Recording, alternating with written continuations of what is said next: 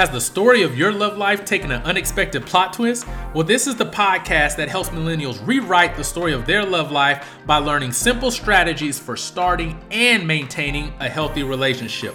Through candid and unscripted conversations, we provide tools to help navigate the twists and turns of dating and relationships. Are you ready to flip the script on your love life? If so, sit back, get comfortable, and enjoy another episode of the Love Unscripted podcast.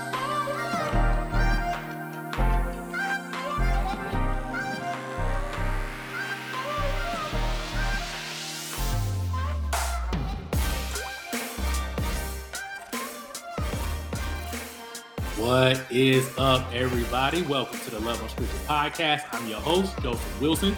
And this is the podcast where we have unscripted conversations with millennials about relationships and dating.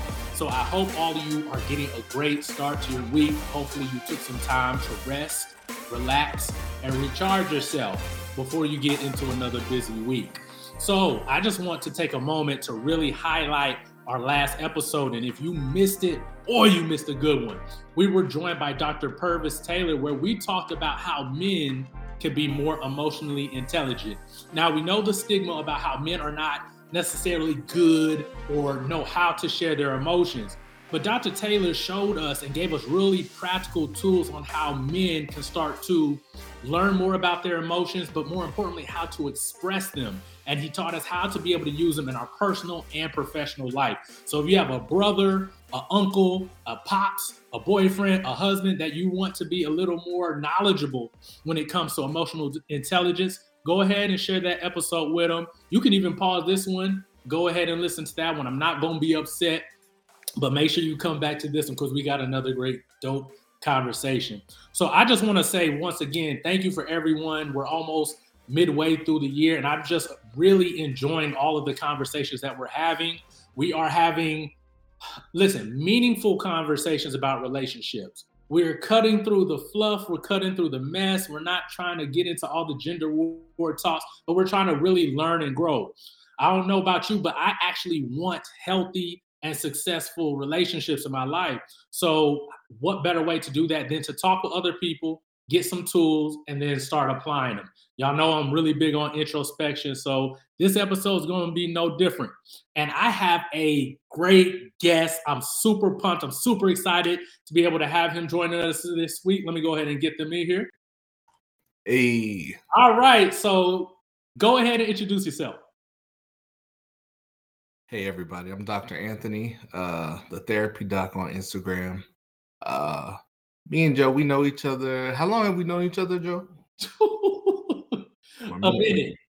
We, yeah. we we didn't become we weren't COVID friends. We knew each other before COVID. right, right, right. Yeah, so um I'm also in Nashville, uh psychiatry resident, uh, and I'm glad to be here today. Oh, I'm super excited because I think the topic we're gonna have today I think needs to be had with professionals. But before we jump into that too quick, I want to ask you this first question. I've been asking all of our guests each week on the show. So we know life is all about this hustle and bustle, grinding culture. We're always moving. Um, we're always trying to accomplish and go to the next goal. But there is a need for us to be able to rest, relax, and recharge. So, Doc, what do you do when you need to get away from the world, when you need to disconnect and to recharge your own personal battery? So, in other words, what do you do for self care? Yeah. Uh, so me personally, I do a lot of things. Uh, probably top of my list. I watch anime. Um, never really kicked the habit, so I watch anime. Um, I draw. I do art a lot. Uh, I've also um, done things like floating. If you've ever heard of that sensory deprivation, um, I found that to like be very calming and relaxing, um, and allows me to be able to really just have like time and space to myself and my own thoughts. Uh, and then I also go to therapy regularly, uh, especially when things get kind of heavy. And I've found that to be very helpful for me. Mm-hmm. I don't know if anybody else is into the arts like I am, but painting is my thing now. Like it's yeah. been my thing, but it's really my thing. I don't know what it is. Like what I like to do is like get my I have an art table that has paint all over it, but I love to listen to old school R&B and mm-hmm. just hey, I just in my own world. It's so relaxing, especially after serving clients all week. Sometimes I don't want to think about nothing. Sometimes I want to do something that doesn't have anything to do with nothing. And and just really get lost in the artistry. And that I've heard of the floating. That that's something I want to do, but I'm a little scared. Oh, like, will I sing? It's amazing. It's amazing. Now you gonna float. it's like you you heard of the uh the Dead Sea, how like there's so much salt in it that you you can't sink.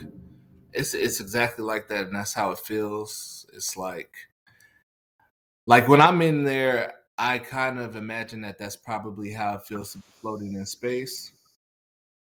And you know, even sometimes you're in a tank, sometimes you're in in a pod. Um, I thought maybe it could be claustrophobic, but for me, when I'm inside, kind of lose uh, your sense of of space. Mm-hmm. So it doesn't feel like you're in a small space at all. At least not to me. Um, so literally just floating. See, I'm gonna have to I'm gonna have to really go and do my research, and I'll let you know how it goes. I'll let you know how it goes. But oh, the yeah. second the second question, what comes to mind when you hear the word love? Woo. Hmm. Man. Uh so from my background as a Christian, I guess I would say God, God is love. Um, and so I think love is probably um like the the ultimate expression and manifestation of like our care and compassion for somebody. I think love is also a principle, so it's not just a feeling. Um, it's something that you know we live off of on um i think that the universe operates off of love.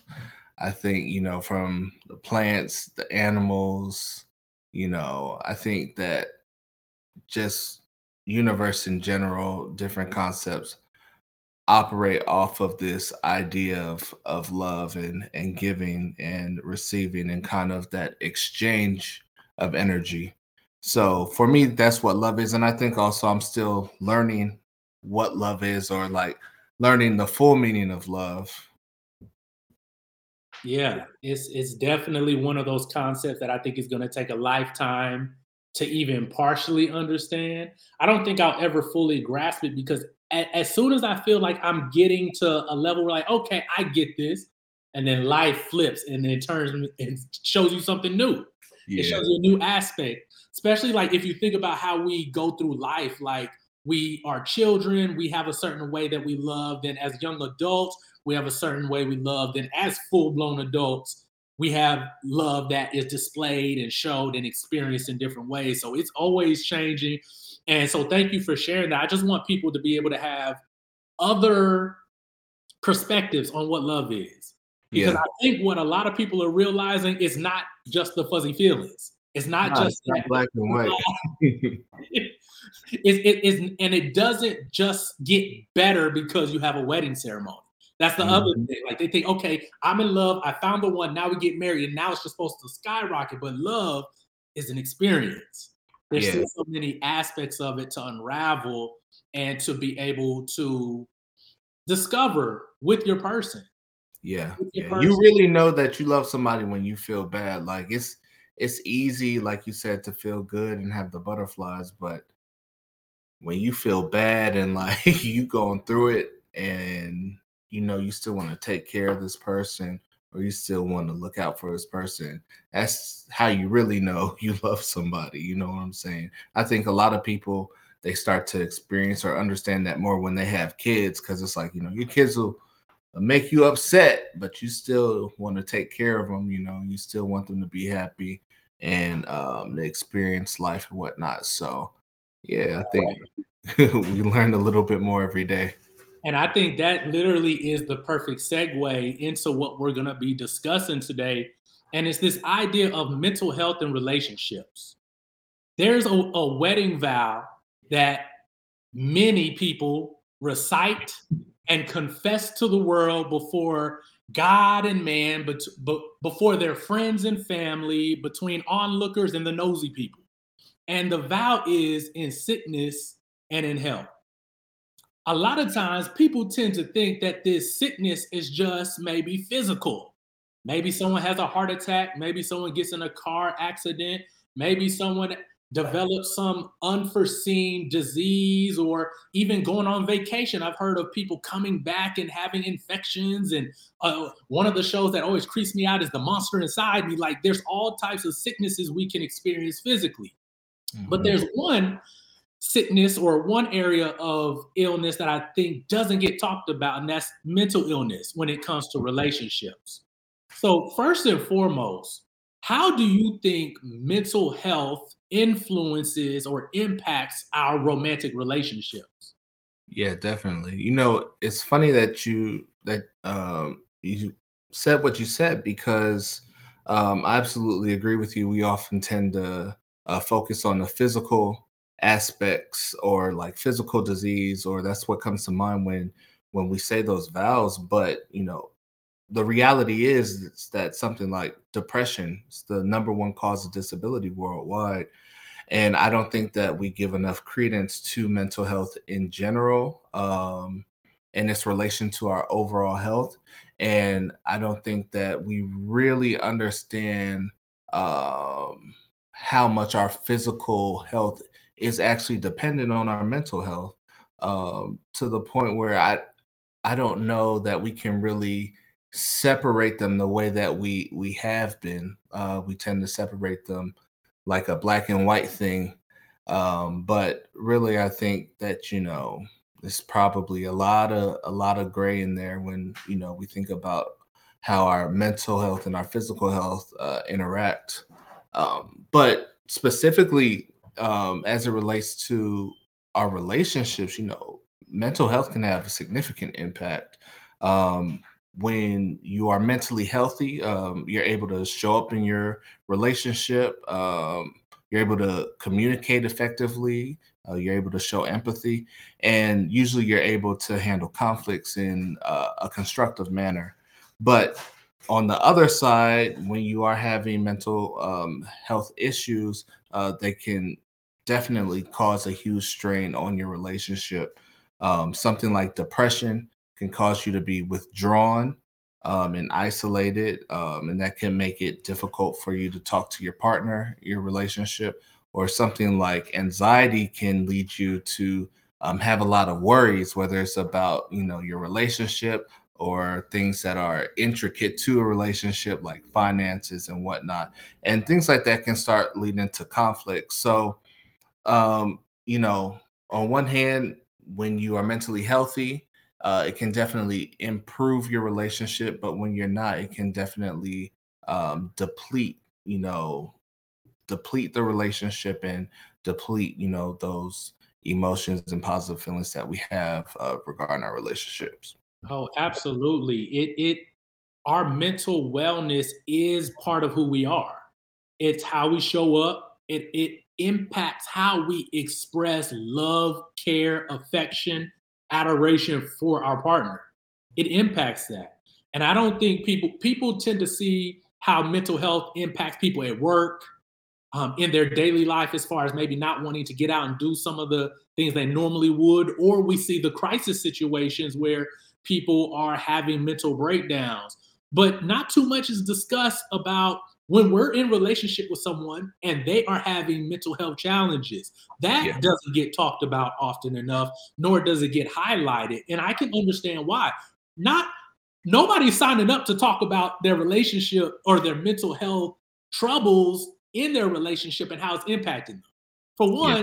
that's not sexy and nobody's gonna hit like if you put that on instagram. It, it, it's not gonna get i mean it's not gonna get a lot of views if you put it on youtube so yeah. a lot of people don't openly talk and share. And for those of us who are in the clinical space, I see it a lot.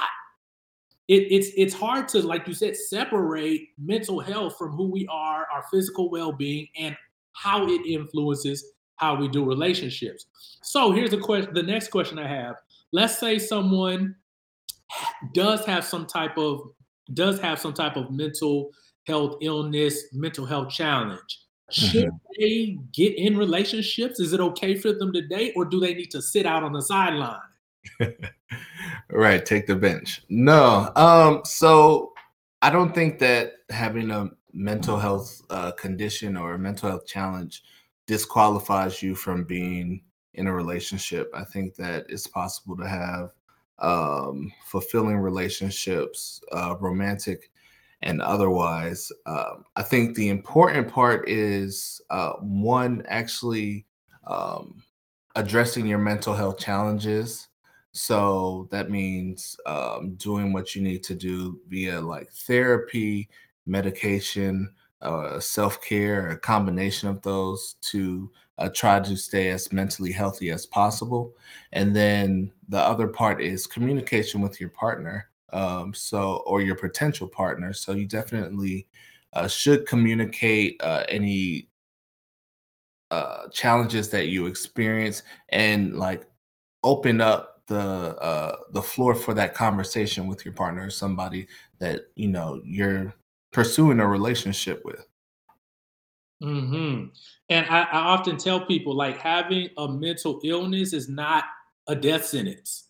Going through a period of time where your mental health is not all the way there or where you would like for it to be does not mean life has to all of a sudden stop. What it does mean though is, like you said, we need to get assistance, support, so that we can be the best version of ourselves. I use the illustration like if you, let's say you broke your foot, that doesn't mean you have to stop life.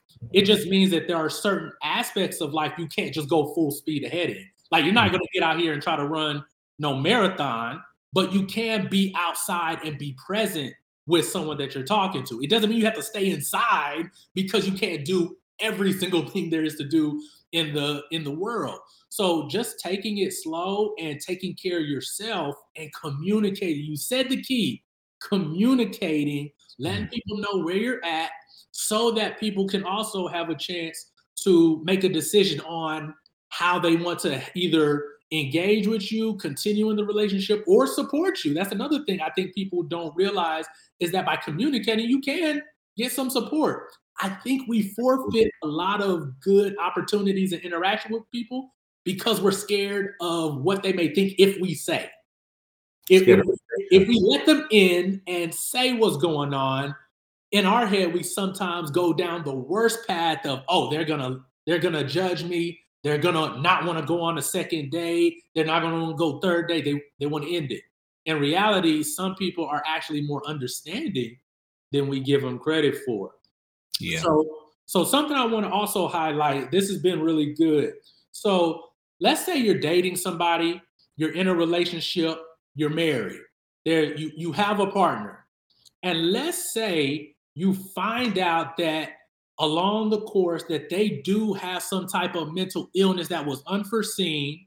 Mm-hmm. There are many instances where uh, different types of mental illnesses can onset later on in life. So the question is, how can someone process the news that their partner or potential partner has some type of mental health challenge. Yeah, definitely.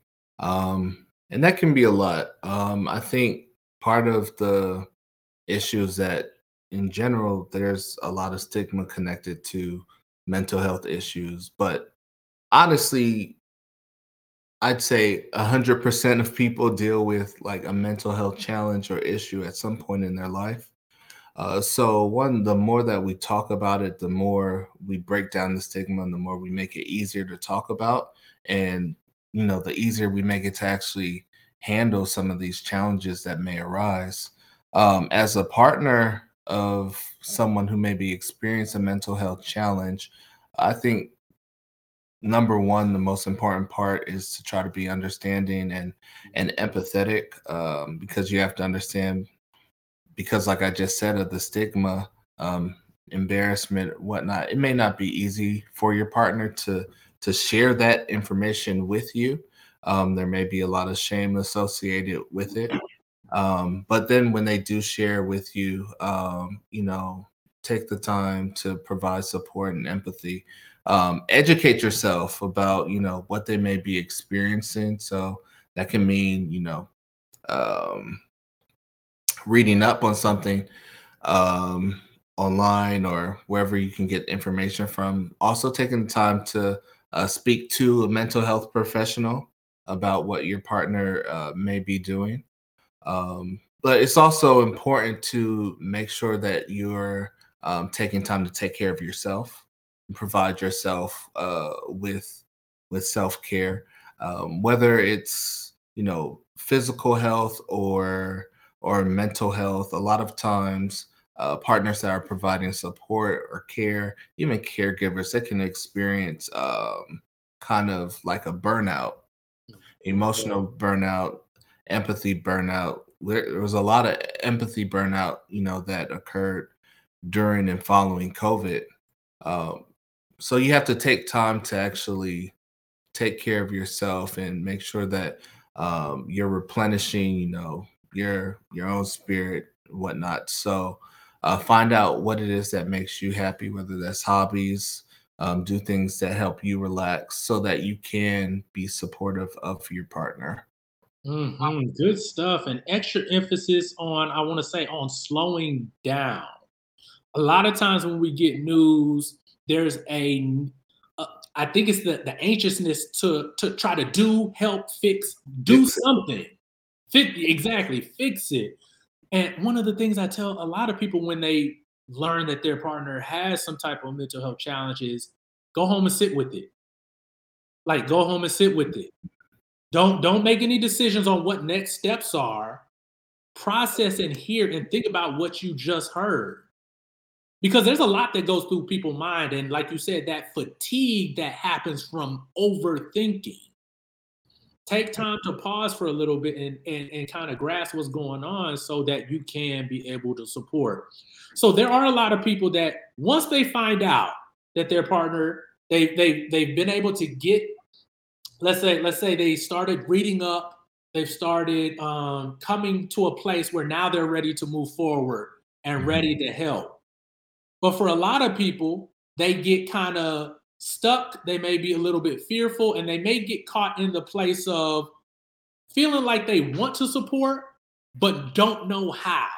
How do people like get unstuck from that? What do they do with that feeling of wanting to help, but not knowing how? Yeah. So, like I said before, um, it can definitely be helpful to talk to um, a mental health professional um, that deals with these things to get a better understanding. Um, it's definitely helpful to communicate, like we've been saying, talking to your partner um, about their needs, um, talking to your partner about what they're experiencing.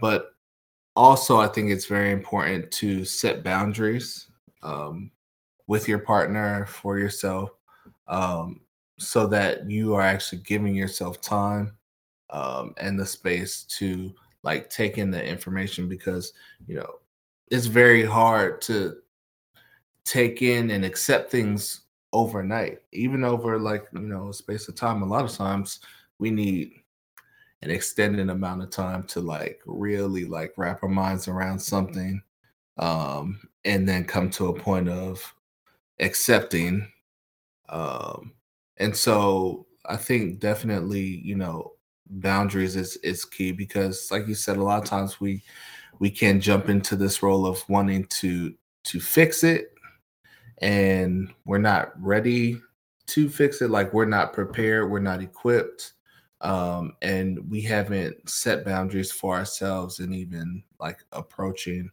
what it is so yeah yeah that's that's really good and the boundaries we don't necessarily think that uh, that's something that's needed with this instance we think that we have to lean all in and i'm telling you it's it's it's the anxiousness when we don't know what to do or know how someone's going to react or respond while also wanting to be of help and support, that creates a lot of internal tension. I want people to understand that there's some internal, there's an internal experience that happens as you're trying to help, care, and provide for somebody else. And we can't neglect the fact that there does have to be some type of line where it's it's it's a boundary that's for protection. Let's right. say that it's to protect them and you. They will still need their own space and time to be able to work through whatever it is they may need to work through. And you, as their support, have to set that boundary of not getting that uh, empathy fatigue and being able to still be the best version of yourself. And when you both are able to have that healthy boundary, you can still walk alongside each other. Right. You can still live life in a way that is fulfilling and not dominated by the diagnoses. That's not mm-hmm. dominated by the symptoms. Mm-hmm. That's not dominated by the fear that we often have when we see our partner struggling with something. Yeah.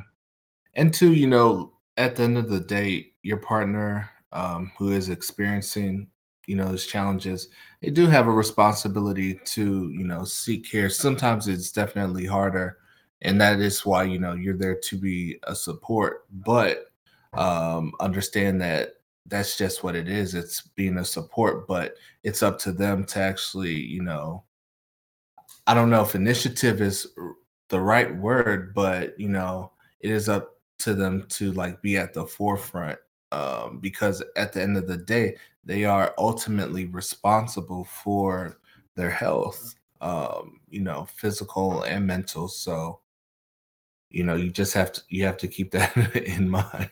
No, that's that's very true because think about with let's think about physical ill physical like illnesses or sicknesses, your partner can actually do something to make you feel better. Where mm-hmm. on the mental health side, there's still a lot of it that even if your partner supports, it's still on the other person to go through the treatment, to do the interventions, to stay consistent with whatever it is they need to do so that they can be mentally well.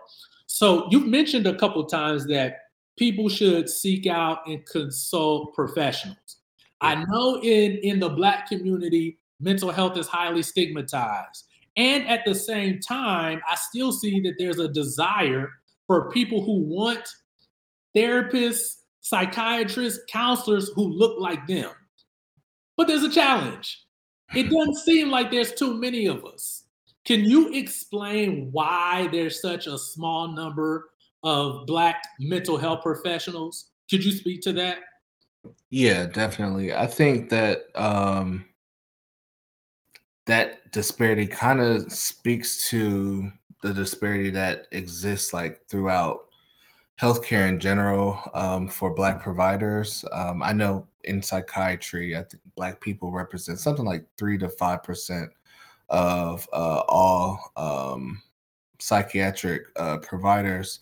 Um, and i know in psychology is probably a similar statistic um, i think one of the issues has definitely been the stigma. Um, so previously, um, these fields are are not fields that were looked at as you know fields that we should really be going into because you know the way that we looked at mental health was not was not a very dignified way. So like I know when I was initially um, starting medical school, psychiatry was not on on my radar because my impression of what psychiatry was and what you know mental health services were was not actually true to reality to what it actually is. Um, I think the other reason for it is our relationship, Black people's relationship with uh, mental health in general in the country. So uh, very racist um, history, or you know, definitely not not a positive history when it comes to um, how we've been uh, treated uh, in the mental health field. Um, whether that's by the founder of psychiatry himself, or or even you know how schizophrenia came to be like one of those diagnoses that you know previously uh, we never received until you know we started protesting for civil rights and things like that. So um, you know, there's there's a lot of trauma that you know as a community that we have to work through uh, when it comes to the mental health field for sure. Mm-hmm. And I just want to say, like, the black therapists, counselors, psychiatrists, we're not hiding. There's just not many of us. Yeah. That, that it's literally few in number. It's literally like, especially black males, even in the counseling field, are less than 1%.